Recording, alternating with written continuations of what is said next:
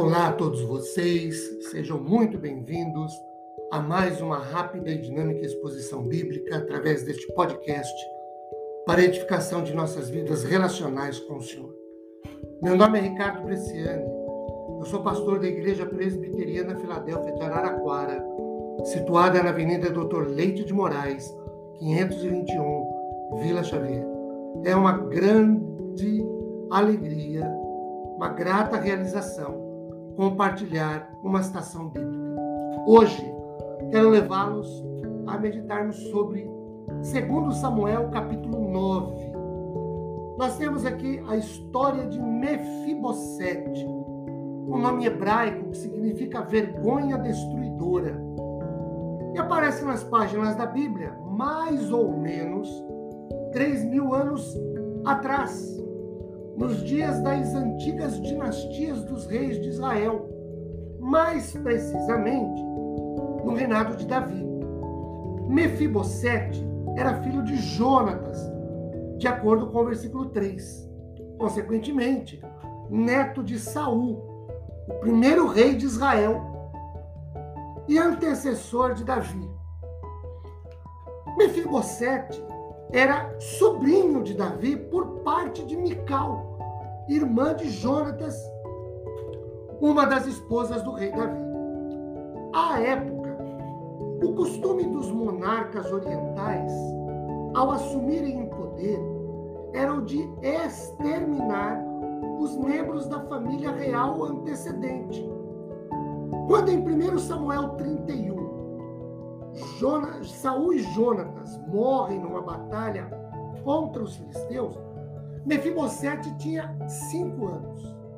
A ama de leite, a cuidadora de Mefibosete, conhecedora do costume da época, o de matar todos os membros da família real anterior, com a morte do rei Saul e a ascensão de Davi ao trono, ela, esperando salvar o menino do possível assassinato, inicia uma fuga mas na fuga, pela pressa, ela deixa a criança cair, provocando-lhe o aleijamento.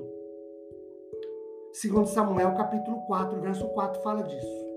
Mefibosete, então, é criado junto à casa de Maquir, na cidade de Lodebar, que em hebraico quer dizer terra árida, infrutífera, fica na cidade de Gileade, ao norte do Jaboque, próximo a Manaim. Josué 23, verso Josué 13, 26 fala disso. Com isso, Mefibosete era então alguém que pertenceu ao palácio, mas que perdera isso, não pertencia mais. Por consequência, ele passou a viver longe, distante, separado do rei Viveu na obscuridade, no anonimato, vítima de uma queda que lhe trouxe aflição, dor, isolamento das bênçãos do palácio, do trono, do rei, até que Davi, em 1 Samuel 20, versos 14 e 15, por conta de um pacto que esse texto registra, que ele fez com Jonatas, pai de Mefibosete, restaura a Mefibosete que fora de sua família as propriedades da, da, da sua herança.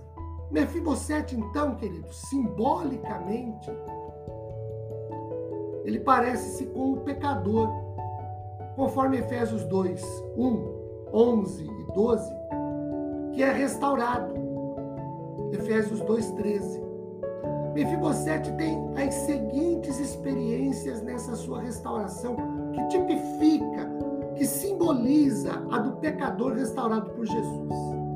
Voltando para 2 Samuel 9, primeiro Mefibosete é chamado pelo rei.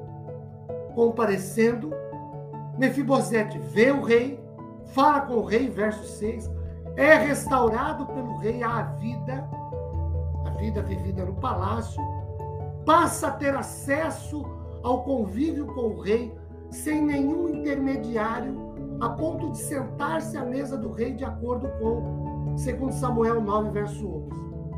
Típica, de maneira tipificada, Mefibosete simboliza Jesus chamando o pecador, Mateus 11, 28, restaurando-lhe a comunhão com Deus, Efésios 2, 13 e 15, e lhe proporcionando participar do banquete real, Mateus 26, 28 a 30. Segundo Mefibosete se apresenta humildemente ao rei, segundo Samuel 9, 6 a 8. Primeiro, ele se prostra na presença do rei, verso 6. Segundo, ele ouve promessas do rei, versos 7 e 11. Terceiro, ele se reconhece indigno diante do rei. Tudo o que o pecador faz diante de Deus. Terceiro, Mefibosete, restaurado, recebe gloriosa honra de acordo com 2 Samuel 9, de 7 a 9, o verso 11. Primeiro, ele recebe de volta todas as terras que tinham sido tiradas de sua família, versos 7 e 9.